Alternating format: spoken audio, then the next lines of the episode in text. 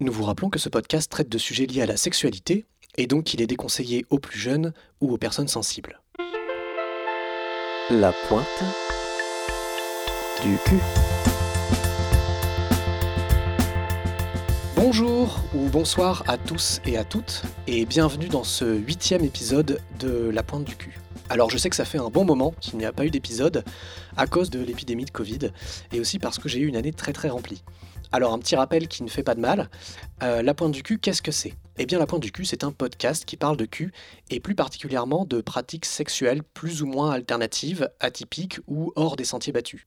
Si vous voulez plus d'informations sur le podcast, allez sur le site internet lapointeducul.fr. Vous y trouverez un lexique, des infos sur pourquoi j'ai créé le podcast, sur qui je suis et les liens vers toutes les plateformes de diffusion et les réseaux sociaux où il est présent. En tout cas, le format est très simple, chaque épisode traite d'une pratique sexuelle ou d'un fétiche, et j'y invite à chaque fois un ou une ou plusieurs spécialistes pour en parler. Alors spécialiste est peut-être un mot un peu fort, disons des personnes pour qui cette pratique est importante dans leur vie sexuelle et qui en ont une certaine habitude et une approche bien à eux ou elles. L'épisode précédent était un peu un incontournable puisqu'il parlait de la pratique de la fessée, très répandue dans les pratiques sadomasochistes mais pas que, et si vous ne l'avez pas écouté, n'hésitez pas, il est toujours disponible. Aujourd'hui, nous allons aborder une pratique, ou plutôt un champ de pratique, peut-être un peu moins répandu que la fessée, mais très présent dans l'univers BDSM notamment. Il s'agit du breath play, donc des jeux sur la respiration, le contrôle de la respiration, parfois traduit en français par asphyxie érotique, mais il s'agit sûrement de bien plus que ça. Petit disclaimer, cet épisode parle d'une pratique comportant des risques pour la santé, pratique pouvant être mortelle si mal exécutée. Tout comme pour les arts martiaux qui comportent des prises pouvant empêcher de respirer ou faire tomber dans les pommes, il s'agit d'être très prudent et très informé lors de la pratique du breathplay. Ce podcast, et cet épisode en particulier, n'a pas pour but de vous encourager à pratiquer, néanmoins, on sait qu'il y en a parmi vous qui pratiquent déjà ou qui désirent pratiquer. Si vous le faites, sachez qu'il s'agit de votre responsabilité uniquement. Cet épisode a pour objectif premier de faire découvrir l'existence du breathplay aux gens qui ne connaissent pas, et d'évoquer au maximum ces risques. Mais comme je dis à chaque fois, ici nous n'avons pas pour but d'être exhaustif, je viens surtout rendre compte des expériences de mes invités. Cet épisode n'est donc pas à lui seul suffisant. Si vous voulez pratiquer, renseignez-vous, creusez le sujet de votre côté. Comme d'habitude, je posterai sur le site, dans la description, des liens pour celles et ceux qui veulent en savoir plus. Fin du disclaimer. Pour parler de Breathplay, avec moi, je n'ai pas deux, mais trois invités slash spécialistes. Wild, Benoît et Léo, bonjour. Salut. Salut. Bonjour. Et comme d'habitude, je suis accompagné par mon invité qui pose des questions, qui ne connaît pas la pratique, ou en tout cas qui a pu en entendre parler, mais qui reste simplement curieuse et ouverte d'esprit. Et aujourd'hui, c'est Dounia. Bonjour. Bonjour. Je vais m'adresser tout de suite à mes invités et leur demander de se présenter brièvement de la manière qui leur convient. Donc Wild, si tu veux commencer. Euh, ben bonjour, moi je m'appelle Wild, j'ai 26 ans et moi je viens plutôt de l'univers BDSM à la base et euh, le breastplay a toujours fait partie de ma vie sexuelle depuis euh, ses tout débuts. Et du coup, euh, ça me tenait à cœur d'en parler. Euh, Benoît, du coup? Euh, salut, Benoît, euh, 32 ans. Moi, je pratique du bondage depuis très très longtemps. Enfin, euh, tout- toutes sortes de pratiques autour du, du contrôle et de la contrainte. Et petit à petit, le breastplay est rentré dans, dans- un peu dans le cœur de mes pratiques pour euh, plein d'aspects. Et aussi, je suis switch. D'accord, euh, donc je- on, on rappelle, euh, Switch, ça veut dire que euh, tu es à la fois donneur et receveur. je- Ouais, c'est ça, je tu pratique passes- dans les deux sens. C'est ça, tu passes d'un côté comme de l'autre. Et Léo? Bah, du coup, je me présente, Léo, et puis bah, du coup, moi, je pratique euh, le BDSM, et particulièrement euh, le breastplay depuis à peu près euh, trois ans maintenant, avec ma conjointe, mais également d'autres partenaires, parce que je suis Switch et Bi. Ok, Voilà. très bien. Et donc du coup, euh, Dounia Euh, Dounia, donc euh, je suis là euh, parce que je ne connais absolument pas la pratique. D'ailleurs, je viens de découvrir le sujet du podcast et euh, donc poser des questions. Euh, je serai comme vous, auditeur, certains des auditeurs, absolument ingénus sur le sujet. Euh, on rappelle que tu as choisi hein, de découvrir euh, que maintenant. Je n'ai pas été contrainte. J'ai choisi de découvrir euh, sur le coup le, le sujet. Alors, comme d'habitude dans le podcast, j'ouvre Wikipédia et je lis le début de la page qui parle de la pratique en question. Pour le breathplay, je vais aller sur la page asphyxie érotique, en français donc.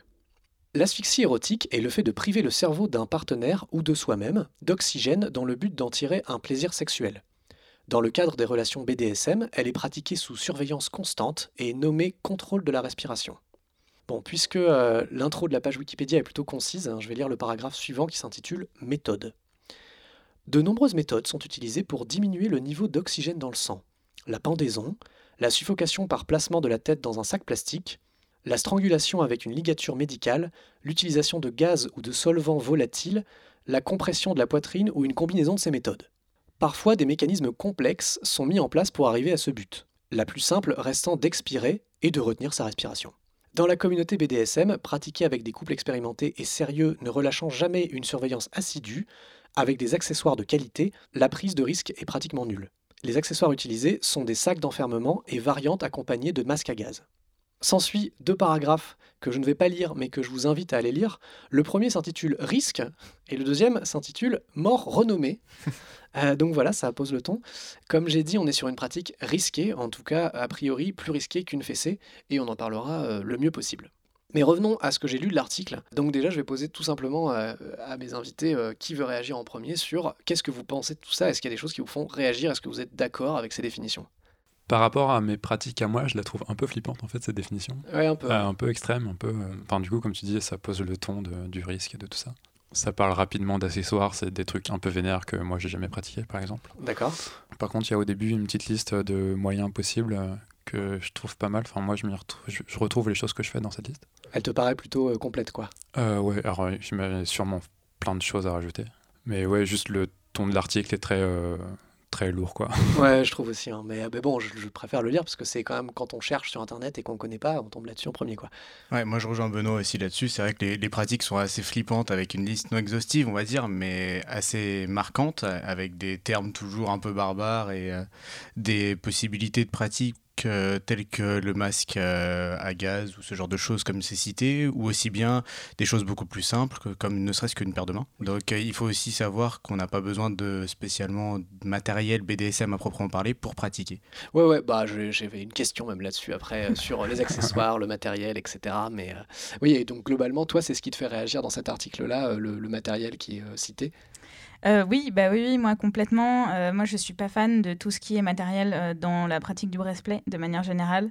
je trouve que ça rapporte du risque, alors que, comme disait Léo, une paire de mains, ça fait très bien le taf. et du coup, il y a aussi une pratique qui, me, qui moi, fait partie de, de, de mes pratiques préférées qui n'est pas listée, qui est l'utilisation de l'eau pour empêcher la respiration, du coup. Donc le simulacre de noyade, etc. Mais du coup, voilà, toute la liste d'accessoires fait un peu plus peur que ce que nous, on potentiellement on a l'habitude. Oui, c'est vrai que la noyade n'est pas citée, mais c'est vrai que c'est du breastplay en fait, avec certes une composante peut-être différente psychologiquement ou quoi, mais... Euh, c'est ça, c'est très différent de juste... Euh, y a une, l'eau en fait euh, prend beaucoup de place, prend la place qu'on lui donne, et du coup, bah, quand on a de l'eau dans le nez, on n'a plus de place dans le nez pour l'air, quand on a de l'eau dans la bouche, on n'a plus de place pour l'air dans la bouche. Du coup, forcément, c'est une composante très différente, mais qui reste pour moi dans le, le breastplay en fait. On en reparlera, du coup, je vais essayer de, de penser à te reposer une question là-dessus. Mais d'abord, avant de rentrer dans les détails techniques de certaines pratiques ou de certains accessoires euh, spécifiquement, euh, je vais commencer par une question très simple que je vais vous poser à vous trois euh, successivement. Hein. c'est comment vous pratiquez le breastplay Est-ce que vous vous souvenez surtout de comment ça vous est venu? Est-ce que c'est là depuis longtemps? Wild, tu as déjà plus ou moins répondu à cette question que ça faisait partie de ta sexualité depuis longtemps, mais si tu veux développer, c'est le moment. oui, oui, oui, tout à fait. En fait, ça c'est vraiment venu au tout, tout début de ma sexualité, vraiment peut-être euh, après une dizaine de rapports vanille où je, me rendais compte que c'était pas forcément ce que je cherchais. Donc euh, on euh, rappelle vanille euh, non BDSM. Enfin, en tout cas, c'est les sexualités vanille qui est un terme controversé hein, dans, la, dans la communauté parce que parfois peut être condescendant. mais en tout cas, c'est un terme très utilisé pour dire sans, sans additif, on va dire. C'est ça, exactement. et du coup, je me suis très vite rendu compte que c'était pas forcément ce qui me correspondait et euh, et du coup, j'ai cherché, euh, j'ai cherché des pratiques alternatives et le breastplay s'est tout de suite euh, très vite imposé et ça a très vite, ça a très vite attiré mon attention. et du coup, c'est vraiment un truc que je pratique bah, depuis plus de plus de 10 ans à différents niveaux avec différentes personnes de différentes manières. mais du coup, c'est vraiment quelque chose qui est très ancré dans ma sexualité aujourd'hui et clairement, je ne suis pas sûre que je pourrais faire sans. Et comment tu l'as découvert? Du coup, ça a été quoi ta première découverte du, du breastplay alors, je pense que c'est malheureusement un peu dans le porn mainstream, parce que ça se voit souvent des, euh, euh, hommes qui euh, étranglent des femmes. Et euh, c'est toujours un peu plus fake dans, les, dans, le, dans, le porno, je trouve. Mais du coup, cette image-là euh, m'a vachement plu. Et du coup, j'en ai parlé à mon partenaire de l'époque, euh, quand j'étais beaucoup plus jeune, avec qui j'ai pu mettre ça en pratique. Et, et, je me suis rendu compte tout de suite que c'était vraiment ce que je cherchais. Et du coup, ça m'a pas lâché depuis. Et c'est une composante tellement importante que si mes partenaires sont pas chauds pour cette pratique-là, ça risque de, me poser un problème. Que ce soit, moi je suis donneuse ou receveuse, ça, ça, me dérange pas, mais du coup, si c'est pas quelque chose que mes partenaires apprécient, ça peut potentiellement poser un petit problème à un moment, quoi. Du coup, même question hein, pour, euh, pour vous deux. Euh, alors, comment c'est arrivé? Comme je disais, je pratique le bondage depuis longtemps, euh, dont le shibari beaucoup, donc bondage à base de cordes. Écoutez l'épisode 1 de La pointe du cul. voilà, exactement, il est très bien. Et dans le shibari, quand on commence à faire des choses un peu poussées, de la suspension, des choses comme ça, on est un peu obligé de réapprendre à respirer, parce que le poids du corps sur la cage thoracique, le serrage des cordes sur la cage thoracique fait qu'on respire différemment. Et en fait, je me suis rendu compte que j'aimais bien jouer avec ça, quoi. Du coup, sans la suspension, mais juste le fait de faire des tours de corde, de serrer, de comprimer la cage thoracique de quelqu'un, ou qu'on me le fasse à moi. C'était un truc que j'aimais bien, parce que j'y retrouvais ces trucs de contrôle du corps de l'autre, quoi, d'une façon un peu différente. Et après, de fil en aiguille, euh, ouais, un petit peu d'étranglement, il y a un truc de pareil avec la corde, c'est assez facile de dire tiens, je vais mettre une corde autour de la gorge, du coup on peut faire ça. Euh, mais maintenant, il y a un des trucs que je fais vraiment beaucoup, euh, comme vous l'aviez évoqué tout à l'heure, c'était euh, ben, juste d'aller plaquer une main sur la bouche, le nez et couper la respiration à la main. Quoi. Ouais, donc là vraiment couvrir les entrées en fait au final. Pas spécialement au niveau de la gorge, mais au niveau de la bouche et du nez. Ben, pour le coup, au niveau de la gorge, euh, soit je sais pas bien faire, soit ça me paraît. Euh, enfin, très vite on tousse, très vite euh, on touche un peu trop à la trachée ou des, choses pas confortables. On en reparlera, je pense qu'on fera un petit point là-dessus parce que c'est un truc assez important. Hmm. Mais du coup, juste je rebondis avant de laisser la parole à Léo, parce que Wild, toi tu disais que c'était par rapport au porn, donc ça fait partie de ton imaginaire, on va dire, de sexualité fantasmée, alors que toi, Benoît, c'est par la pratique vraiment, c'est en pratiquant les cordes que tu as découvert que la respiration était un truc sur lequel tu pouvais jouer, quoi. Bah, ouais, je me suis en pratiquant beaucoup les cordes, donc euh, en, côtoyant la communauté autour des cordes, des lieux de pratique, ben, du coup, on voit du coin de l'œil euh, des gens faire des choses. Euh, du coup, non, c'était pas du tout dans mon imaginaire d'adolescent. Et, Léo, du coup? Bah, Moi, c'est plutôt comme Wild. Moi, du coup, au niveau de la découverte, hein, c'était avec le porn. Puis petit à petit, moi, avec ma partenaire, j'ai commencé aussi à découvrir toute la partie suffocation, étouffement. Plus, et puis ensuite, petit à petit, développer tout ce qui est strangulation puis aussi euh, noyade, euh, en tout cas euh, water control également par la suite. Mais c'est vrai que moi j'ai commencé tout en douceur, on va dire, pendant une bonne période où je m'initiais, on va dire, et je prenais le temps de découvrir vraiment avec ma partenaire, parce qu'on découvre en même temps cette pratique qui n'est pas sans risque, comme on l'avait déjà précisé avant, et donc du coup c'est vrai que c'était nécessaire pour nous de prendre le temps. Et du coup j'ai l'impression que vous faites déjà une grosse différence entre strangulation et tout le reste entre guillemets. J'ai l'impression que tout le reste a une espèce de d'autres statuts peut-être. Ouais, alors. C'est différent. Ouais, c'est assez différent. En fait, euh, moi, effectivement, j'ai commencé par la strangulation parce que ça faisait partie de mon imaginaire et, euh, et des images que j'aimais bien. Et en fait, euh, au début, j'aimais la strangulation, pas forcément pour le côté empêcher de respirer, mais pour le côté contrôle. et en fait, quand je me suis rendu compte que ça empêchait également de respirer, c'est là que se sont ouvertes les portes dorées. Et du coup, je me suis rendu compte qu'il y avait aussi plein de méthodes pour couper la respiration. notamment, moi, la main sur la bouche et sur le nez, ça reste un must absolu du breastplay pour moi. Et en fait, moi, ce qui m'intéresse dans le breastplay, c'est plus tant le côté contrôle comme quand j'étais plus jeune, c'est vraiment le côté je remets ma vie entre les mains de quelqu'un et je suis obligée d'user d'énormément de confiance pour laisser la personne faire ça. Euh, donc c'est aussi quelque chose que je fais qu'avec des partenaires qui sont vraiment de confiance et de longue date et avec qui on en a parlé euh, et qui sont au courant des risques, etc. Euh, et du coup, voilà, devoir juste vraiment faire très confiance, énormément de confiance en la personne et toujours avoir un petit peu ce doute de se dire mais si il ou elle pète un câble, est-ce que vraiment ils vont aller jusqu'à me tuer en fait? Et, euh, et c'est un petit peu ce, petit côté, ce petit frisson qui me plaît vraiment dans le breathplay. Et, euh, Truc d'adrénaline. Voilà, c'est ça, le petit côté peur. Moi je suis très fan de la peur comme émotion à ressentir et à faire ressentir. Et c'est vraiment ça que, sur ça que j'aime bien jouer. Et c'est en ça que le breastplay, que je trouve le breastplay vachement intéressant en fait. Et du coup, comment est-ce que vous communiquez avec ton, ta, tes partenaires pour dire là c'est la limite, là c'est risqué? Enfin, Quels sont les moyens de communication à ce moment moment-là pour euh, poser un peu les limites. Euh, enfin voilà, que je sais pas si c'est très clair. Si, si, si, c'est tout à fait clair. Comme je disais, le breastplay, je le fais qu'avec des personnes avec qui je suis très, très en confiance et que, donc, que je connais très bien. Euh, donc, je connais très bien soit moi les signaux si c'est moi qui suis donneuse, soit dont ils connaissent très bien mes signaux si je suis receveuse. Et du coup, ça passe vraiment par le non-verbal, euh, le regard, et notamment, il y a quelque chose que moi j'ai remarqué qui est très frappant, c'est que quand tu fais du breastplay avec quelqu'un, souvent tu le regardes droit dans les yeux, sauf quand c'est pas possible, parce que par exemple, la noyade, ça se fait avec un torchon sur la tronche, et du coup, c'est pas possible. Mais par exemple, juste avec une main sur la bouche et qui donc coupe la respiration au niveau de la bouche et du nez, euh, le regard change. Euh, tu as le regard qui va bien. Après, tu commences un petit peu à paniquer parce que tu manques d'air. Après, tu paniques vraiment, tu as vraiment les yeux de la panique. Et après, il y a un moment où il y a un espèce de changement qui est très subtil, mais quand, quand tu as l'habitude de pratiquer, tu finis par t'en rendre compte. Et là, tu sais que c'est le, moment, euh, c'est le moment où il faut lâcher. Et après, sinon, dans l'apprentissage du, du breastplay, je, dis l'apprentissage, mais c'est un, bien grand mot, la découverte, dirons-nous. Euh, Il y a ce truc où tu, en fait, euh, comptes bêtement dans ta tête. Euh, par exemple, moi, j'ai commencé le breastplay en donneuse en comptant dans ma tête et en me disant, bon, bah, je vais compter 10 secondes. Et puis, je vois au bout de 10 secondes comment la personne, elle reprend sa respiration, si c'est compliqué ou si c'est facile. Puis après, je vais étendre à 15 secondes. Puis après, je vais étendre à 20 secondes. Et puis après, tu vois si tu empêches la personne de respirer quand elle vient d'expirer, ce qui est du coup très bâtard parce qu'elle n'a plus d'air dans les poumons, ou si tu attends qu'elle ait inspiré avant de lui couper la respiration, etc. Et du coup, c'est beaucoup de phases de tests, euh, mais c'est des tests qui doivent quand même être faits euh, vraiment euh, de manière très surveillée pour éviter justement de créer des accidents ou de créer des traumatismes après où la personne ne veut plus jamais qu'on lui obstrue la respiration, qu'on lui empêche la respiration. Quoi. Je, vais juste rebondir très rapidement parce que dans le podcast, on a déjà parlé de l'idée de safe word, donc vraiment avoir un mot qui correspond à un stop et qui permet de dire bah là euh, c'est ma limite, là euh, je veux pas que tu ailles plus loin. Euh, on peut même avoir plusieurs safe words, Euh, un safe word pour dire euh, là j'approche de ma limite et un safe word pour dire là je suis au max. Faut qu'on s'arrête quoi, stop, un vrai stop.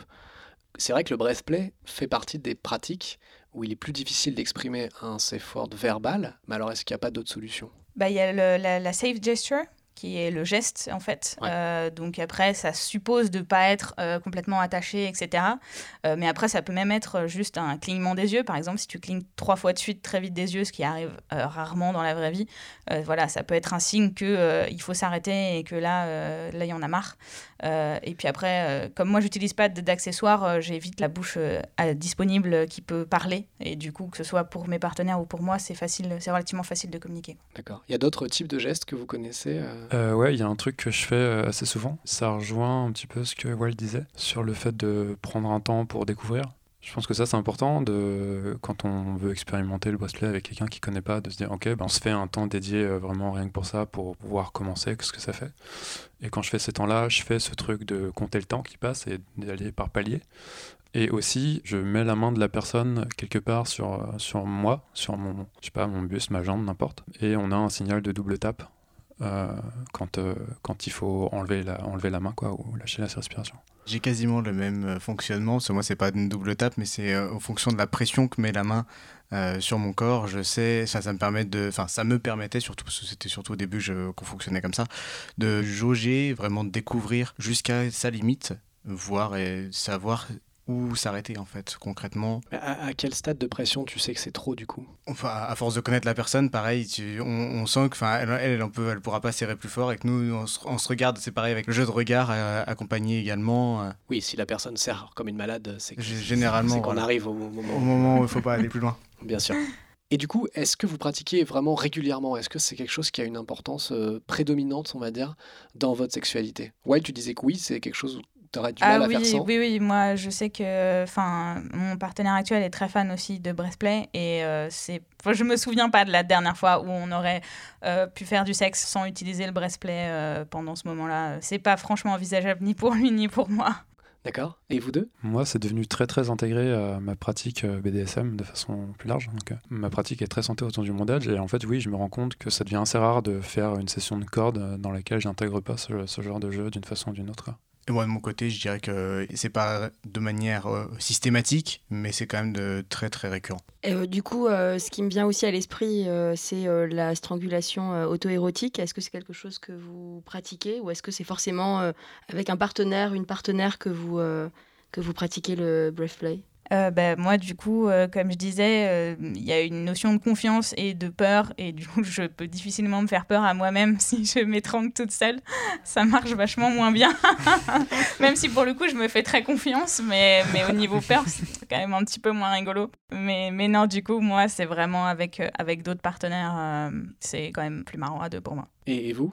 Je dirais que c'est vachement plus marrant à deux, mais pour apprendre à le faire, je dirais que j'ai appris sur moi-même aussi, Ah ouais à essayer de me contrôler un peu. Et donc moi, par exemple, j'ai utilisé quelques accessoires pour vraiment apprendre à découvrir vraiment mes limites aussi de mon côté, alors en limitant les risques au maximum aussi, sans jouer vraiment sur la corde sensible.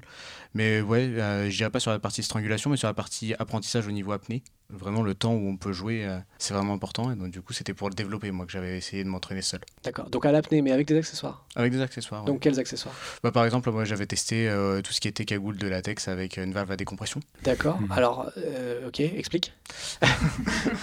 du coup, c'est une cagoule avec une poche d'air, on va dire, qui doit faire, il me semble, 2 litres d'air pur. Et donc, qui est devant, du coup, sur la qui cagoule est, qui est devant, qui, qui est, alors, elle est vraiment tout au niveau de notre visage. Et petit à petit, à force d'inspirer, on va avoir tendance à expirer jusqu'à arriver au moment où il n'y a plus d'air dans la poche. Et que du CO2.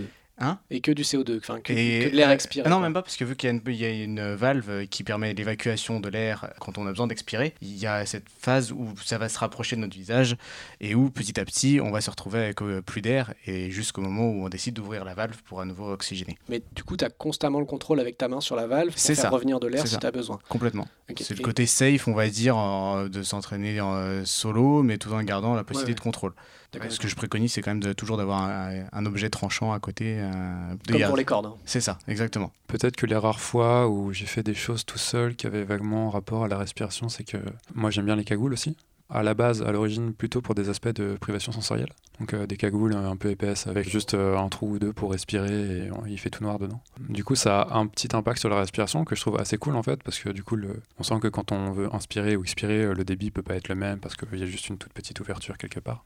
Mais du coup, c'est pas des choses aussi euh, verrouillées, fermées qu'une valve. Quoi. Dans la liste justement que j'ai lue sur Wikipédia, ça parlait d'utilisation de gaz ou de solvants volatiles. Est-ce que c'est quelque chose qui vous parle ou que vous avez déjà pratiqué ou que vous connaissez un tout petit peu? Alors moi oui, moi je pratique avec éventuellement du poppers. Euh, D'accord, donc le, poppers qui donc est un jeu de breastplay Ouais, en fait on peut totalement l'amener. Bah, par exemple pour du breastplay avec un masque, euh, que ce soit un masque ou une cagoule, avec une redirection vers un tuyau, rien n'empêche de bloquer l'inspiration à la sortie du tuyau pour la personne qui est en train de se faire contrôler et de mettre euh, au-dessus du solvant euh, type poppers euh, pour que ça stimule et libère la personne en plus. Enfin, il peut y avoir tout ce côté-là en plus qui peut être mêlé dans un préliminaire par exemple. Est-ce que ça induit des risques spécifiques? Oui, le, risque étant que c'est un solvant quand même qui n'est pas sans risque, hein, le popper, s'il avait été interdit en France à un moment donné pour des raisons médicales, puis relégalisé, mais à condition de ne pas l'inhaler purement, donc il faut faire très attention à son utilisation. Mais du coup, c'est même encore d'autres euh, risques. C'est pas tout à fait pareil que juste couper l'arrivée d'oxygène. Quoi. Euh, mais du coup, est-ce qu'on oublie peut-être euh, des accessoires ou des choses? On parlait de masques, etc. On n'a pas trop. Il y a aussi la possibilité d'utiliser des, des, masques à gaz, par exemple. Ouais. Puisqu'on peut, techniquement, normalement, c'est fait pour brancher des cartouches pour permettre de respirer dans des gaz qu'on ne doit pas respirer normalement à la base. Et du coup, on peut les utiliser aussi en empêchant juste l'arrivée d'air, tout simplement, dans le masque à gaz. Moi, c'est une imagerie qui, euh, bien que je sois fan de tout ce qui est militaire, euh, ne me parle pas. Euh, mais je sais que ça existe. Ouais. Pour le coup, est-ce que c'est pareil que le sac plastique ou enfin c'est pas tout à fait la même fonction bah, Disons qu'il y a moins le côté tactile avec le partenaire, c'est-à-dire qu'on peut mettre une certaine distance parce que soit on peut le boucher juste la cartouche, soit même pire, on peut mettre une rallonge. Tu parlais de tuyaux tout à l'heure. Ouais, complètement. On peut mettre un tuyau d'un mètre cinquante, deux mètres, attacher la personne sur un lit ou sur un, plan dur, la laisser dans son coin, la laisser se débattre et juste contrôler sa respiration comme on le souhaite quoi. Mm. Et donc, du coup, bah oui, il y a une part euh, de différence quand même. C'est-à-dire? Bah, C'est-à-dire qu'en retirant le contact physique avec la personne, je trouve qu'on euh, ne ressent pas la même chose. Et en parlant d'accessoires, il y a un truc que j'ai découvert il n'y a pas très très longtemps, c'est les digues dentaires. C'est des petits carrés, de la... des petits, c'est pas très grand, mais c'est pas assez petit non plus. Euh, ça fait la taille d'un visage à peu près. Donc ça, sert à quoi de base la digue dentaire? C'est un truc qui est vendu pour euh, protéger euh, les rapports oraux, donc avec des vulves ou des anus. Donc c'est un carré de latex qu'on pose sur le corps de la personne ou qu'on se met autour de la bouche pour bah, créer une séparation. Quoi. Et du coup, c'est un carré de latex qui est très très léger, très très élastique, très souple, très tout ça, qui est plutôt doux même en plus. Le, contact avec la matière est assez agréable. Et du coup, on peut, comme ça fait la taille d'un visage, on peut vraiment très facilement faire du breastplay avec ça en, le plaquant sur un visage ou juste en le posant sur un visage d'une personne qui serait allongée sur le dos, tu vois, avec le nez vers le haut, où euh, la gravité fait le job en fait. Euh, le truc est suffisamment léger pour réagir aux inspirations, aux expirations, à se coller sur le visage quand on inspire et à se soulever légèrement quand on expire. Et ça fait des trucs assez rigolos et légers, et, euh, sans avoir tout un univers BDSM un peu lourd. hein. C'est peut-être même un bon moyen de commencer finalement. Ouais, je Euh, me dis que pour, de- pour commencer, ça peut être un de bon l'introduction au, au breastplay, c'est pas si mal quoi. Mm. Je rebondis sur un truc que tu as dit tout à l'heure, Wild, euh, par rapport au fait de le faire dans le sexe.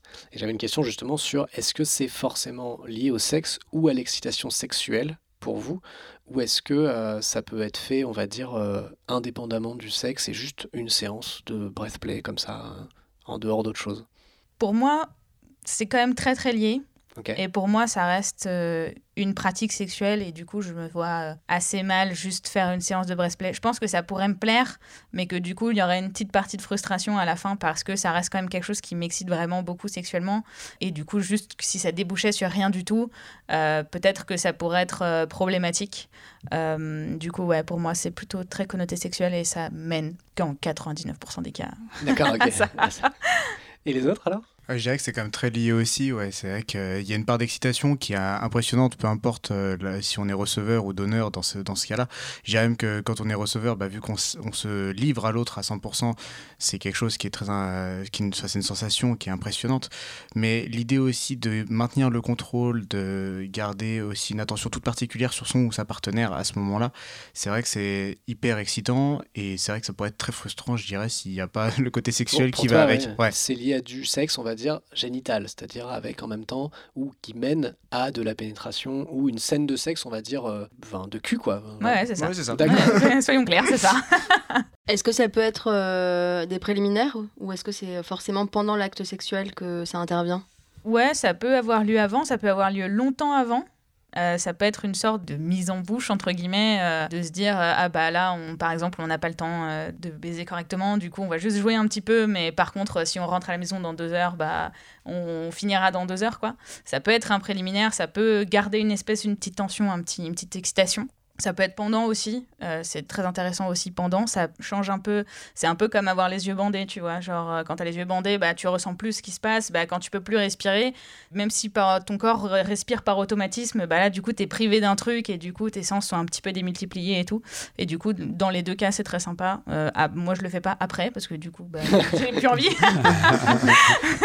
mais, euh, mais en tout cas avant, très avant, avant ou pendant, c'est les moments les plus propices pour moi. Quoi. Et Benoît, du coup Euh, moi non, c'est pas trop trop rattaché à ma sexualité, mais ça arrive que pendant du sexe on fasse du breastplay ou qu'il y ait du breastplay avant du sexe. En fait, ça va m'exciter, mais c'est pas spécifiquement le breastplay, c'est vraiment le, le- le contrôle quoi. Moi, je suis un accro à, à perdre le contrôle, à faire perdre le contrôle, à la, à la contrainte en général quoi. Et du coup, euh, ouais, le fait que euh, on me fasse un truc que je maîtrise pas, ça, ça va m'exciter. Après, le fait est que ce soit spécifiquement la respiration, ben, c'est diablement efficace, quoi, parce que la respiration, ça touche quand même à un truc de survie, de panique, de réflexe, euh, assez incroyable. Donc c'est très efficace sur les aspects contrôle, euh, mais le fait de jouer sur, euh, je sais pas, les apports d'oxygène ou ce genre de choses, euh, je crois pas. Mais ça va pas forcément, on va dire, euh, aboutir à du cul, quoi. Non, Ça, peut être, pas- pas ça, ça va être, ça va être excitant, ça va être une excitation sexuelle, mais pas forcément, euh, du coup, qui a pas besoin d'être ensuite développé en pénétration. Que. Oui, mais enfin, ça, c'est ma sexualité de façon générale. Euh, moi, je fais beaucoup de cordes, beaucoup de choses qui, et qui aboutissent rarement à du sexe. en Sont vrai. détachés. Ou, enfin, Euh, excellent. ou- pas fait exprès, pas fait exprès. du coup, ouais, je peux aborder le breastplay un peu de la même façon, quoi. C'est pas, c'est pas un truc que je corrèle directement. D'accord. Alors moi du coup, euh, je vais juste prendre un exemple euh, dont on parle d'ailleurs dans l'article Wikipédia, euh, mais qui, je pense, est dans l'esprit de plein de gens quand on parle de strangulation, de jeux sexuels qui ont un rapport avec ça. On a souvent l'exemple des pendus qui ont une érection. Donc l'asphyxie érotique qui provoque même plus qu'une excitation cérébrale du fait d'être contrôlé ou de contrôler l'autre, etc. Mais juste un truc purement stimulus physique qui fait que en étant étranglé, on bande. Enfin, pour les possesseurs et possesseuses de pénis, mais euh, pour le coup, euh, voilà, avoir un, un effet, un lien immédiat et direct avec le corps euh, physiologiquement, quoi. C'est un truc qui joue pour vous? Non, mais euh, la strangulation pour l'érection, c'est pas un truc que je fais particulièrement. Je disais tout à l'heure que le- l'étranglement, c'est pas une technique que je favorisais particulièrement pour Ouais. des jeux de respiration. Euh, mais j'ai l'impression que ce qui se joue dans l'étranglement en rapport avec l'érection, c'est plutôt la- le contrôle du flux sanguin, qui pour moi est un truc un peu différent. Et ça, c'est un truc que je fais, l'étranglement pour jouer sur le flux sanguin. Ça, on va, on va en parler, mais on peut en parler tout de suite. C'est euh, la différence entre l'asphyxie par le manque d'oxygène dans les poumons et directement jouer sur le manque d'oxygène dans le cerveau. Enfin, l'apport du sang au cerveau, donc d'oxygène au cerveau. C'est ça. Pour moi, la, la différence principale, c'est que euh, couper le sang qui arrive au cerveau, sans jouer sur la respiration, ben, du coup, on joue pas du tout sur ces trucs de peur et de panique et de réflexes, euh, réflexes un peu primaires. Enfin, moi, je l'ai pas trop. Euh, Ah, Vas-y, si, si vous voulez rebondir, allez-y. Bah ouais, moi ce qui est, enfin là où je suis pas vraiment d'accord, c'est dans le sens où le côté euh, perte de l'afflux sanguin, moi c'est vrai que c'est quelque chose qui est assez flippant, euh, littéralement. Moi, je, je ne pourrais pas lâcher prise au, au niveau de l'afflux sanguin parce que je suis, enfin, comme beaucoup, je pense, on peut vite être sujet au malaise vago et donc du coup, bah derrière à une perte de connaissance ou voilà. Et donc c'est vrai que moi, pour moi, du coup, c'est vraiment quelque chose qui me fait vachement plus peur que l'asphyxie en elle-même euh, par l'obstruction des voies aériennes. Je crois que c'est même, enfin, si je ne dis pas de bêtises, je crois que ça induit même une syncope en fait. Ce qui se Exactement. passe dans le Oui. cerveau. euh. Oui, C'est enfin, la je finalité. vais ouais. reprendre. euh, en fait, ce que je voulais dire, c'est que quand on le reçoit, on le sent pas forcément venir de la même façon. Quand on peut pas respirer, nos cerveaux, il nous dit il faut respirer et on essaye de respirer et ça peut amener des trucs où on se débat. Où on- La Alors que l'afflux sanguin, on peut tomber tout doucement dedans sans trop se rendre compte. Quoi. Du coup, en termes de sensations, c'est quand même très très différent. Mais c'est ça ça qui est génial. C'est ça. Mais du coup, c'est coup, l'excitation par la peur finalement. Au final, on ça, revient par rapport à ce que tu nous disais tout à l'heure. Toi, c'était vraiment quelque chose de primordial. J'ai Mm. l'impression que Benoît ne ressent pas la panique de la même façon quand euh, il y a de l'asphyxie, juste de chercher l'oxygène dans ses poumons, que de euh, la perte de l'oxygène dans le sang, enfin dans le cerveau, euh, que c'est pas du tout la même euh, sensation. quoi. Bah, alors moi je suis un petit peu d'accord avec ce que disait Benoît, c'est que quand on joue sur euh, la privation d'afflux sanguin au cerveau, on tombe dedans très doucement. Alors que du coup, l'oxygène, c'est on est en pleine conscience, on est en pleine possession de ses moyens, on est en pleine conscience et du coup, on se rend compte qu'on manque d'oxygène.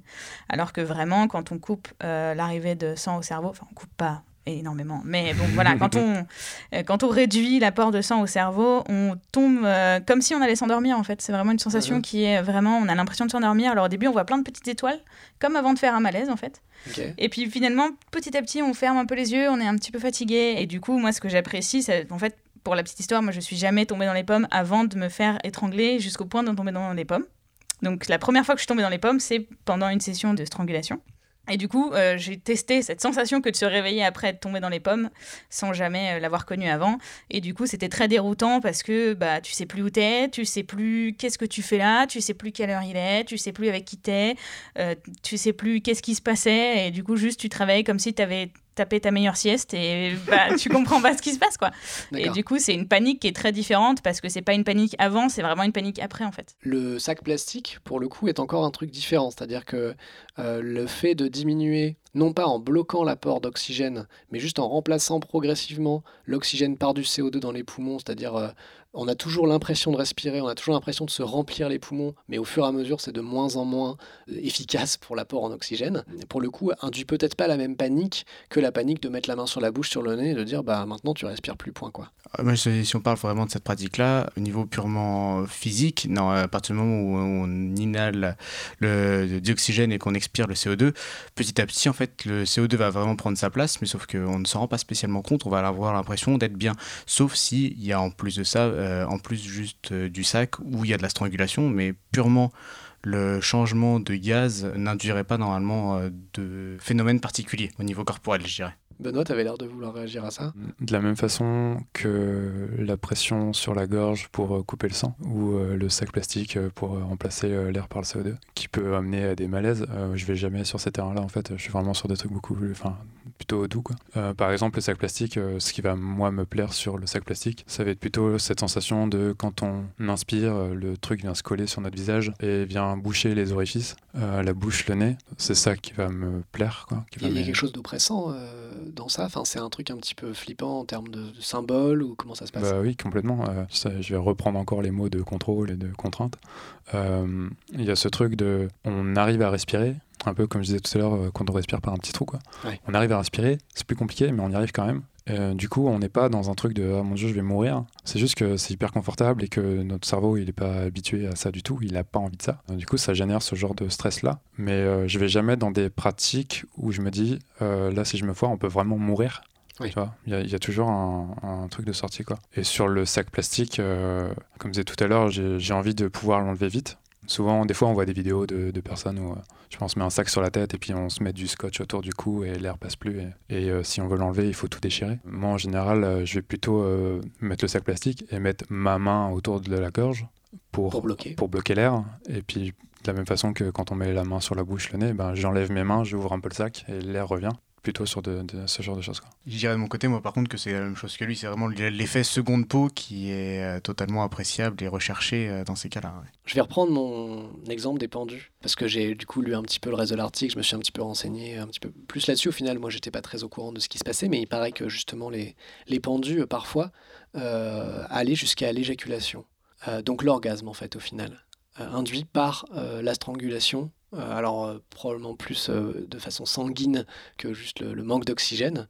Est-ce que pour vous, ce serait envisageable un orgasme uniquement par privation d'air ou par étranglement? Alors non, non, pour moi non. Non. C'est non, ça peut aider, ça aide grandement même des fois, D'accord. mais euh, mais non, je pense pas, euh, je pense pas pouvoir en arriver jusqu'à l'orgasme. Non. Mais ça aide cérébralement plus que physiologiquement. Oui, oui, oui. Ça, C'est ça dans aide dans l'i- l'excitation, Pour moi, ça aide dans l'imagerie et Ouais. dans euh, ce que euh, ce que je projette dans cette pratique en fait. Ouais, d'accord. Mais il faut qu'il y ait une simulation euh, annexe pour que ça puisse ça. aboutir vraiment à un plaisir euh, jusqu'à l'orgasme. C'était pour arriver à ma troisième question qui est encore plus euh, perchée, qui est euh, d'après la croyance populaire, euh, la mandragore, euh, qui est une plante, euh, ne peut être cultivée qu'au pied d'une potence et ne peut pousser qu'à l'endroit où le sperme d'un pendu a mouillé le sol. Alors qu'est-ce que vous en pensez? Est-ce que ça vous donne envie de jardiner? Pas mal, mais non, pas Non, non, non, pas trop. Que ça. donc, donc breastplay, jardinage, pas bon combo. Non. Ça marche. On n'est pas Ah. des autruches. Ah oui, bah, pas bête. Pas mal, pas mal. Euh, du coup, je vais juste rebondir sur ce que tu projetais euh, dans la pratique, euh, c'est-à-dire l'excitation cérébrale, le symbole finalement, enfin ce que ça, ce que ça, l'imagerie du breastplay. Et c'est vrai que la strangulation dans la société, c'est une image bon très très violente. hein, c'est un truc prendre à la gorge, c'est quand même un truc de cinéma, c'est un truc de thriller, de tueur. Enfin quelque chose quand même d'assez fort en termes de symbole. Alors dans le porno, tu parlais de ça, mais du coup, est-ce que pour toi, c'est quelque chose du coup qui fait partie de cet imaginaire sexuel? Enfin, est-ce que tu développerais là-dessus? Alors, euh, ouais, ça peut. En fait, pour moi, c'est un imaginaire qui peut être de l'ordre de la violence. Euh, moi, j'aime beaucoup la violence de manière générale, que je sois receveuse ou donneuse. C'est un truc qui m'intéresse euh, vraiment beaucoup et qui me fait ressentir beaucoup de sensations parce que ça va aussi avec la peur de l'hyperviolence et d'aller toujours plus loin dans la violence. Mais il y a aussi un côté que moi j'ai découvert relativement récemment. Donc plus jeune, j'étais vraiment sur le côté violence de la chose. Et plus récemment, j'ai un petit peu réfléchi sur ma pratique et en fait, je me suis rendu compte qu'il y avait un espèce de presque comme un syndrome de Stockholm où en fait la personne avec qui je fais ça, euh, du coup, qui est mon partenaire et, euh, mon amoureux, est euh, en fait à la fois mon bourreau et mon sauveur. Et du coup, c'est la personne qui va m'empêcher de respirer, qui va arriver jusqu'au moment où je suis à deux doigts de, de le pousser ou de, de me sauver parce que je ne peux plus respirer. Sachant que je me débat beaucoup, mais il y a des fois où j'en arrive vraiment à un point où vraiment je, je sens que je ne sais pas ce qui va se passer après, mais j'ai pas envie de savoir. Euh, et du coup, quand il relâche à ce moment-là, c'est vraiment genre le sauveur de Ah, c'est bon, il m'a redonné mon air et c'est bon, je peux respirer. Et, et vas-y, que je te fais deux, trois gratouilles dans les cheveux, un bisou, et puis euh, j'attends ta prochaine respiration pour t'empêcher de respirer. quoi. C'est un, un mélange d'aftercare permanent, euh, C'est ça, c'est ça. Donc aftercare qui veut dire donc le, le moment d'après hein, du jeu où on rassure, etc. Mais alors là, du coup, c'est les montagnes russes, quoi. C'est ça, et c'est ça qui est hyper intéressant parce que tu as aussi euh, un changement de personnalité entre le moment où il va m'étrangler, où, euh, où il va avoir sa main sur ma bouche et sur mon nez, et où il va pas relâcher parce qu'il a plus de force que moi, et, euh, et du coup je peux bien me débattre, mais j'arrive jamais à m'en sortir complètement. Et puis le, le moment où il va se, se radoucir et du coup lâcher et me faire une petite caresse sur la joue, un bisou, me dire c'est bien, pour que euh, j'ai à peine le temps de reprendre mon souffle et d'y et d'y retourner. quoi. Et, et vous, et vous alors? Euh, moi, pas du tout. Euh, je crois que moi, globalement, j'aime pas la violence. Euh, C'est plutôt bien aussi. Enfin, ouais, on voilà. te, on ne te juge pas de ne pas aimer la violence. du coup, voilà, non, cet imaginaire-là, il me parle pas, il me parle pas du tout.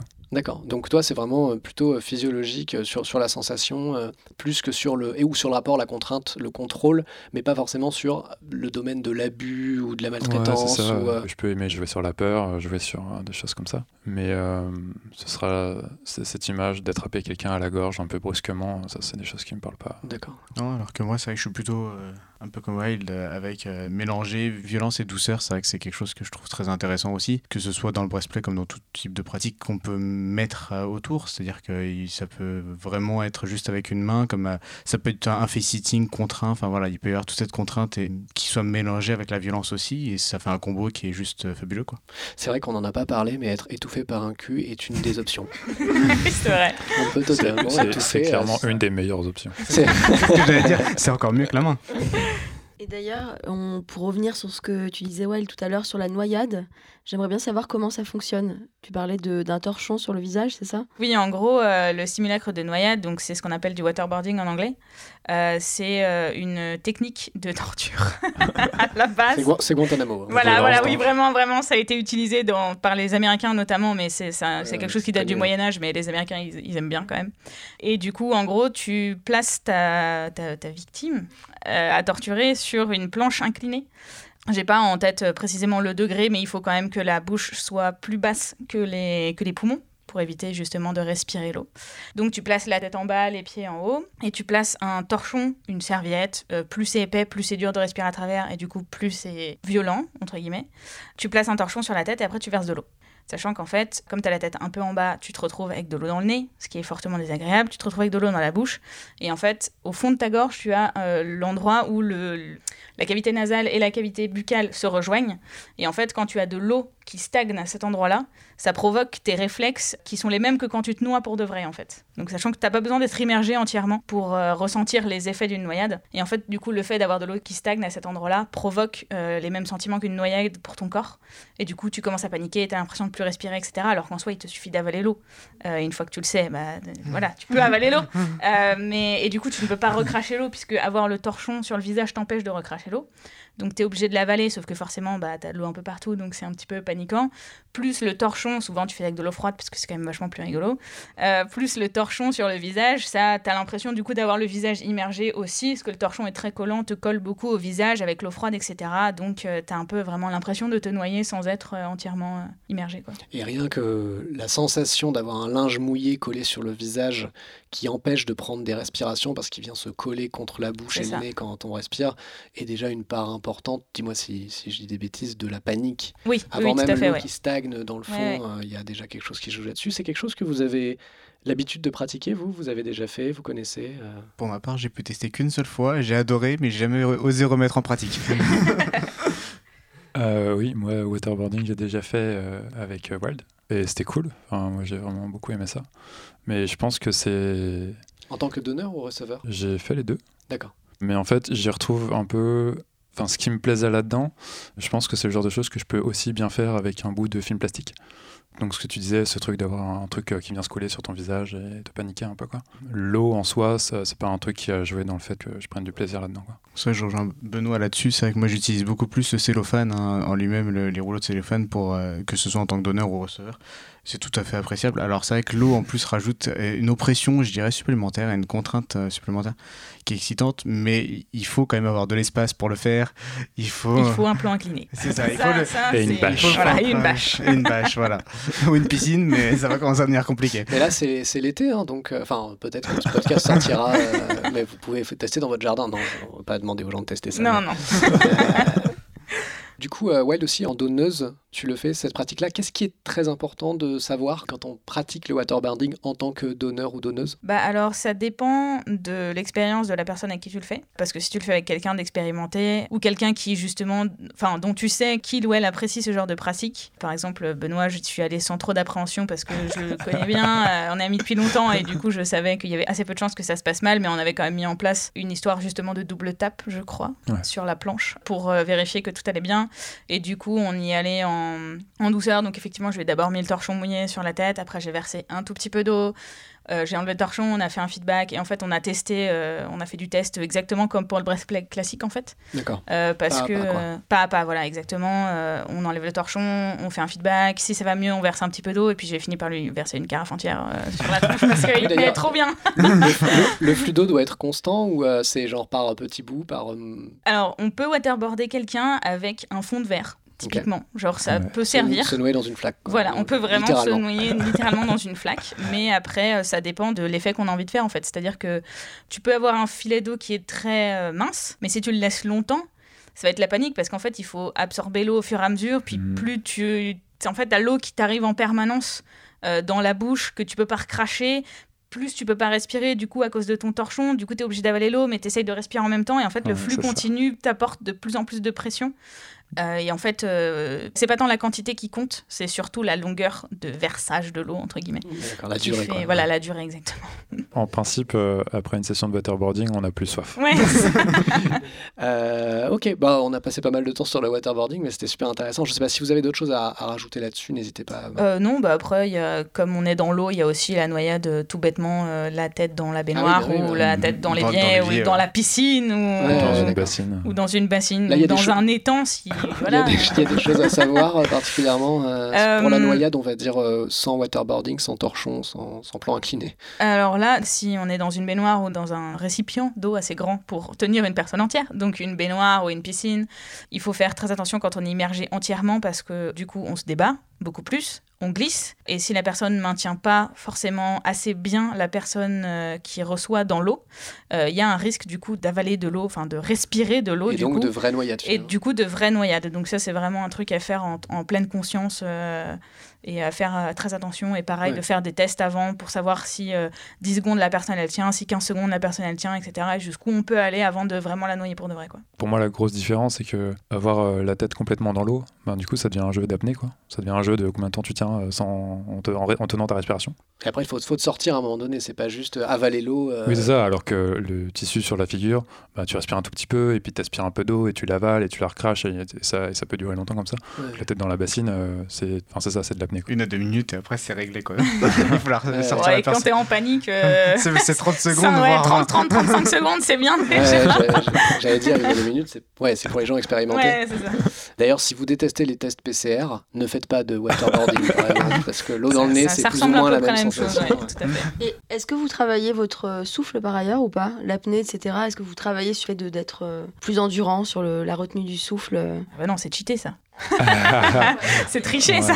Bah, est-ce sur- est-ce que pour le coup, c'est l'objectif d'être le plus endurant possible? Si l'idée c'est de jouer avec la peur et de jouer avec ce genre de truc, si ça commence avec je retiens mes respirations 3 minutes, ben ça pète un peu le truc quoi. C'est long, que- 3 minutes à attendre avant que la personne elle se mette à paniquer, tu vois. Ouais, c'est vrai ça. C'est une supposition de quelqu'un qui serait très entraîné, je sais pas, je- peut-être je suis à côté de la blague. Mais du coup, ouais, moi je sais que j'ai j'ai eu des j'ai eu une phase comme ça où j'étais un peu dans un mode ah, tu veux jouer, on va jouer et je retiens ma respiration le max possible avant de commencer à paniquer. Mais en fait, toute cette phase là où on retient sa respiration et il se passe rien, elle est pas très marrante. Il y a un temps d'attente, quoi. Bon, ça Ouais, va. Là, ça va. Là, ça ouais, va. Là, ça va. Et du coup, finalement, euh, je pense que s'entraîner à, à être plus endurant en apnée, c'est pas si intéressant.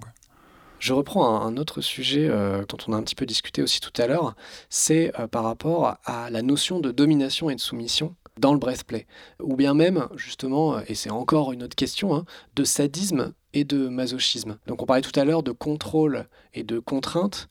Est-ce que vous avez envie d'ajouter un truc là-dessus sur, sur leur... En fait, au final, BDSM, c'est-à-dire à quel point la domination, la soumission, le sadisme et le masochisme ont un impact pour vous dans la pratique du breastplay? Pour moi, ça s'inscrit plus bizarrement dans une dynamique euh, de sadisme et de masochisme. Quand bien même, c'est pas une pratique qui fait mal en soi. Moi, en tout cas, je ressens pas de douleur à proprement parler à ce qu'on m'empêche de respirer ou même euh, quand il s'agit d'aller euh, dans de la compression euh, veineuse et du coup de supprimer l'apport du sang au cerveau. Ça provoque pas de douleur chez moi. Mais en tout cas, quand je suis donneuse, par exemple, ça a les mêmes effets que par exemple de faire de l'impact ou ce genre de choses en fait ça déclenche les mêmes réflexes de sadiste que de provoquer de la douleur que de provoquer de la douleur exactement ouais. Et toi, Benoît? Je l'associe pas à des notions de sadomasochisme, parce que je crois que dans ma tête, sadomasochisme, c'est très lié à la douleur, justement, comme tu dis. Après, euh, je pense que quand on pratique euh, toutes et tous, euh, on met différentes choses derrière tous ces mots-là aussi. C'est peut-être aussi parce que je considère pas que le sadomasochisme, ça fasse partie de mes pratiques. Là où le breastplay, oui, du coup, peut-être que je fais pas la connexion ouais. à cause de ça, je sais pas. Par contre, euh, tout ce qui est rapport de pouvoir, rapport de domination, oui, complètement. Il y a un truc aussi de d'emprise, tu vois, d'un truc de, de bah, je t'empêche de respirer. Et c'est moi qui décide quand tu respires. Et oui, le breastplay, c'est un peu. Ça participe à toutes ces choses-là. Est-ce que dans vos pratiques, c'est euh, mis en scène ou est-ce que euh, c'est euh, hyper spontané et c'est comme d'autres actes sexuels? Enfin, Est-ce qu'il y a un vrai jeu autour du breastplay dans les, durant l'acte sexuel ou pas forcément d'ailleurs parce que toi c'est pas durant l'acte sexuel que c'est pratiqué mais est-ce qu'il y a un jeu autour de ça? Hmm, Non, j'ai pas de mise en scène spécifique autour du breastplay, mais c'est souvent intégré dans des sessions de bondage, de corde ou autre. Donc il y a une mise en scène qui est liée à la contrainte physique, au bondage, euh, je sais pas, du cellophane, de la corde, ce qu'on veut. Euh, donc il y a une mise en scène qui est mise là comme ça, mais euh, qui est pas forcément dédiée au breastplay. Bah, après, on parlait de waterboarding, mais c'est sûr que c'est difficile Ouais. de faire spontané.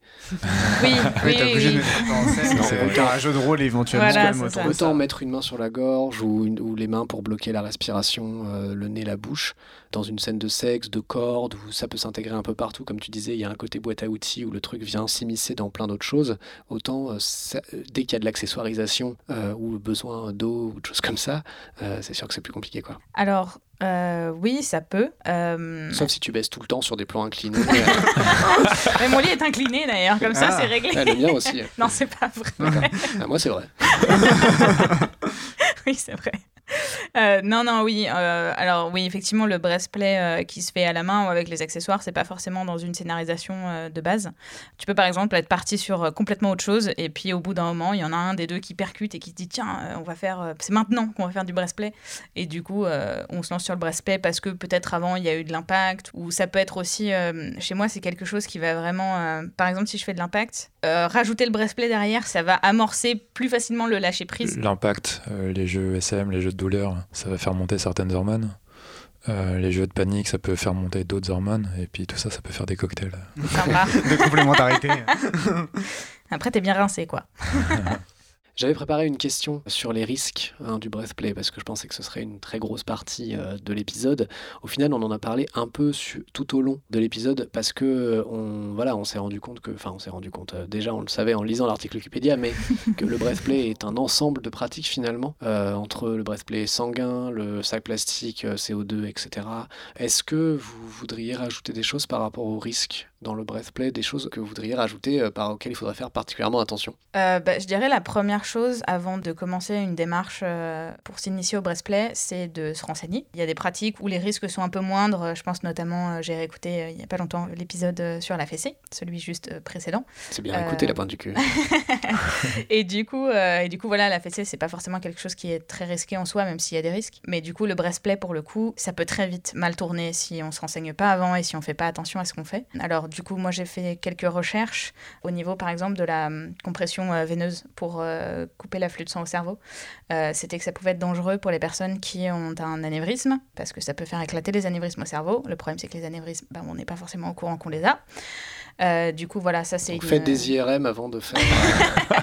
Non, mais plus sérieusement, il faut vraiment faire ça avec des partenaires en qui on a confiance, hein, qui on a l'habitude de jouer avec eux, et surtout, on sait s'ils ont des passés médicaux aussi. euh, oui, si vous êêtes cardiaque Voilà. par exemple. Bah voilà, cardiaque, éviter les solvants. bon, voilà, il y a, il y a- il y a- Évidemment. il y, a- il y a des choses comme ça où il- ça va de soi, on- mais en même temps, dans l'euphorie du moment, on peut oublier, et c'est le seul moment où il ne faut pas oublier. Voilà, c'est ça. Et surtout, voilà, de pas hésiter euh, euh, si jamais il y a un problème euh, qui a du mal à se résoudre, par exemple si euh, y a une noyade ratée et que euh, la personne tousse pendant très longtemps euh, et qu'elle arrive vraiment pas à faire sortir euh, l'eau de ses poumons, bah on s'en fout, on appelle les urgences et puis on va aux urgences et on leur dit ce qui s'est passé pour de vrai. Euh, on va pas leur dire qu'on s'est noyé dans une piscine en plein mois d'octobre et puis faire pour le waterboarding notamment bien la tête en bas, ça c'est ultra important parce que sinon c'est la vraie noyade assurée et là c'est vraiment vraiment merdique. Ouais, moi, un truc que je peux dire, parce que c'est dans mes habitudes de pratique, peut-être que ça me vient des cordes aussi, euh, c'est de toujours avoir euh, ce que j'appelle un quick release. C'est un terme qu'on utilise qui, en gros, a un moyen de libérer rapidement. Enfin, quoi que vous fassiez, euh, ayez un, moyen de défaire en une seconde, comme pour tous les trucs à risque qu'on peut faire dans ces pratiques-là. Et en tout cas, évidemment, renseignez-vous au maximum. Euh, moi, j'ai demandé à mes intervenants, et puis j'ai mes recherches aussi de mon côté, je vais euh, leur demander des liens, potentiellement vers de la documentation, vers des sites, etc. D'ailleurs, ça m'amène vers une autre euh, question qui est tout à fait différente, mais vous allez comprendre pourquoi j'en parle, sur la difficulté ou la possibilité voilà, de trouver des partenaires pour pratiquer le breastplay, si des gens cherchent à pratiquer le breastplay. on en a déjà parlé dans les autres épisodes, en fait, sur les communautés de chatouilles, euh, sur le shibari, etc. Euh, est-ce qu'il y a une communauté breastplay euh, sur une pratique qui englobe autant de choses? Malheureusement, à ma connaissance, je dirais que non. on se côtoie entre adeptes petit à petit. On se rencontre lors des soirées lorsque c'est possible ou lors des munchs. On essaie d'aborder, de trouver des personnes euh, qui ont ce même engouement pour euh, des pratiques euh, comme celle-ci. Mais non, de vrai. il n'y a pas de site, il n'y a pas de forum. Non, de site, de forum, non. il faudrait aller sur les groupes directement dédiés sur les sites de rencontres BDSM ou en tout cas sites de publication BDSM, type FateLife. Mais... Ouais. je pense qu'il y a des groupes sur FateLife, mais à ma connaissance, on vous mettra des liens potentiellement vers des groupes FetLife, même si c'est pas euh, faut, un compte et tout, donc euh, voilà. Mais euh, est-ce que ça vous est déjà arrivé de proposer du breastplay à quelqu'un qui ne connaissait pas du tout? Et si oui, comment est-ce que vous avez abordé la chose du coup? Alors moi, je vais avoir un exemple, mais qui n'était pas très bon. Ah, c'est avec hein. mon premier. Euh, On saura ce qu'il faut éviter. Mon premier compagnon, du coup, j'étais très jeune et c'est quand j'ai découvert ça. Et du coup, euh, j'ai pas forcément amené les choses très bien en lui en parlant de manière euh, très brute, euh, presque pas une injonction, mais presque en lui disant oui, faudrait ou j'aimerais vraiment beaucoup que tu m'étrangles et que tu m'empêches de respirer, etc. Et comme j'étais très jeune et qu'on n'était pas forcément. Enfin, très jeune, j'avais 16 ans, hein, mais j'étais pas très expérimentée non plus, même dans la sexualité classique. Euh, et du coup, vraiment, ça a créé une panique presque de son côté, en fait. Et du coup, ça n'a pas du tout fonctionné. Et, euh, et du coup, je n'ai pas pratiqué avec cette personne-là. Et après, comme moi, j'ai rencontré quand même pas mal de mes partenaires dans des cercles de gens qui sont déjà euh, dans le BDSM et que c'est quand même une pratique qui est quand même assez connue. Euh, en tout cas, il y a beaucoup de gens qui connaissent cette pratique et qui ont déjà coupé la respiration de leur partenaire au moins une ou deux fois. C'est relativement facile d'en parler avec les gens qui sont déjà du milieu BDSM à la base. En tout cas, faites attention à la manière dont vous présentez les choses parce que c'est vrai que c'est une pratique qui est quand même partie. Comme une grosse brute. Faites pas comme Wild et son premier partenaire. Euh, voilà, et euh, faites-lui écouter au pire cet épisode hein, de la pointe du cul euh, pour le rassurer potentiellement. Je ne sais pas si cet épisode serait rassurant, mais, mais voilà. Très bien. La dernière question que je pose en général dans ce podcast, c'est est-ce que vous avez une expérience rigolote, une anecdote vraiment à raconter en rapport avec le breathplay, quelque chose qui s'est passé, qui s'est euh, qui, a, raté, bah, sans rentrer dans des choses qui sont euh, dangereuses ou, euh, ou, qui ont été problématiques, mais est-ce que, vous avez quelque chose comme ça? J'étais à une soirée une soirée chez une amie, donc même pas une soirée BDSM, rien du tout. Et en fait, un de mes anciens partenaires était présent. Et puis j'ai dû le chercher, j'ai dû l'embêter. Et à un moment, il est parti dans la cave de mon ami qui habite dans un appartement. Il est parti dans sa cave. Et en fait, il a set up vraiment avec ce qu'il a trouvé dans la cave en plan incliné pour faire du waterboarding. Et en fait, il a pris une bouteille de vodka vide pendant que j'étais en train de discuter, l'a remplie d'eau et m'a fait croire qu'il allait me waterboarder à la vodka. Et du coup, j'ai passé vraiment 15 minutes complètement paniquée à l'idée de me faire waterboarder à la vodka, parce que c'est déjà très désagréable à l'eau d'avoir de l'eau dans le nez, etc. Donc je me suis dit, la vodka, ça va être un enfer. Et en plus, je conduisais, j'avais ma voiture garée, je devais rentrer chez moi, c'était en temps euh, pré-Covid, je devais rentrer chez moi en voiture, je, devais ramener mon compagnon, qui, qui, mon ancien compagnon qui ne conduisait pas non plus. Euh, et du coup, vraiment, j'ai passé 15 minutes à lui dire, mais non, mais, non, mais tu peux pas faire ça, pas, pas la vodka quand même. Euh. Enfin, tu te rends compte, je, je, vais avaler 2 litres de vodka, je bois pas d'alcool, c'est pas possible. voilà, et j'ai complètement paniqué. Et du coup, je, suis allée tellement dans la confiance que je lui ai fait confiance et que j'ai fini par m'allonger de moi-même sur le plan incliné pour finalement me rendre compte que c'était de l'eau du robinet. Voilà. Benoît, quelque chose euh, de croustillant? euh, Un croustillant, je sais pas, mais un truc rigolo qui est lié au breastplay. À une époque où je donnais des cours de corde, j'avais enseigné euh, une technique comme ça de compression thoracique. Parmi les élèves de ce cours-là, j'en recroise un des mois plus tard à un workshop où euh, on se retrouve à faire des cordes ensemble. C'était un peu l'exercice de faire des petites sessions euh, comme ça avec les, des gens dans la salle. Et il me met en position et il commence à me faire ce truc que je lui ai appris moi. Et c'était un mec euh, un peu costaud, un peu sportif. et ça a vraiment très très bien marché. C'est-à-dire que la, la, compression était vraiment efficace plus le fait que j'étais à moitié mort de rire de cette situation où il me faisait ce truc à moi que je lui avais appris. Mais il s'en rendait compte. Euh, Oui, il, s'en- il- Il il- savait très bien que tu... Oui, il savait très bien. Il en a joué, il a- ouais. Il D'accord. avait, il avait un grand sourire. Euh, et du coup, euh, ben, faire du breastplay avec de la compression thoracique efficace et être en même temps mort de rire. Euh, et le fait d'être mort de rire et de pas pouvoir vraiment bien rigoler parce qu'on n'arrive pas à respirer, ça rend le truc encore plus drôle et c'est vraiment compliqué de s'arrêter de. Enfin bref, c'était euh, vraiment un breastplay euh, très très efficace et pour le coup pas flippant. Enfin, c'était vraiment un chouette moment quoi. Ouais, j'ai une anecdote au niveau du breastplay avec un fou rire à la clé. J'étais en train de faire du coup du breastplay avec ma conjointe qui était ma soumise sur le moment et où du coup je faisais du contrôle de la respiration avec des inhalations à, côté du poppers euh, elle a eu euh, l'effet qui arrive de temps en temps avec le poppers, c'est un eupho- euphorisant. Et où elle s'est tapé une barre de rire toute seule dans sa cagoule et impossible de la stopper. et donc du coup, bah, qu'est-ce que j'ai fait vu que j'étais frustré? Bah, J'ai bloqué la respiration et même comme ça elle continue de rire. Donc voilà, C'était, c'était une cagoule où tu voyais pas son visage en plus. C'est ça. T'avais vraiment quelqu'un juste- qui rigolait en... Voilà, et là, tu te dis, bon, bah, qu'on arrête parce que moi, je. Oui, c'est très bien ça, c'est très bien. Ok, et eh ben euh, super, je pense qu'on a pas mal creusé le sujet et qu'on a été, euh, j'espère, suffisamment exhaustif et qu'on a parlé de choses euh, intéressantes.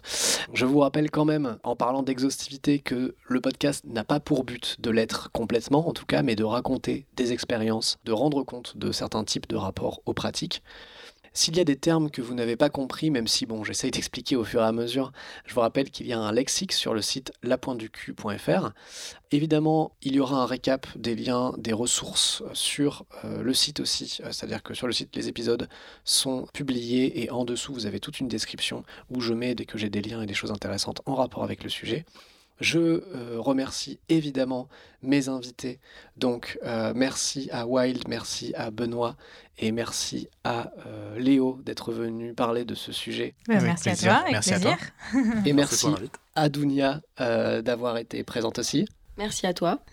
Euh, merci beaucoup aussi à mes tipeurs, hein, euh, Escrivio, Red, Kila, Bottle to See, Mutane, Yann et Guillaume.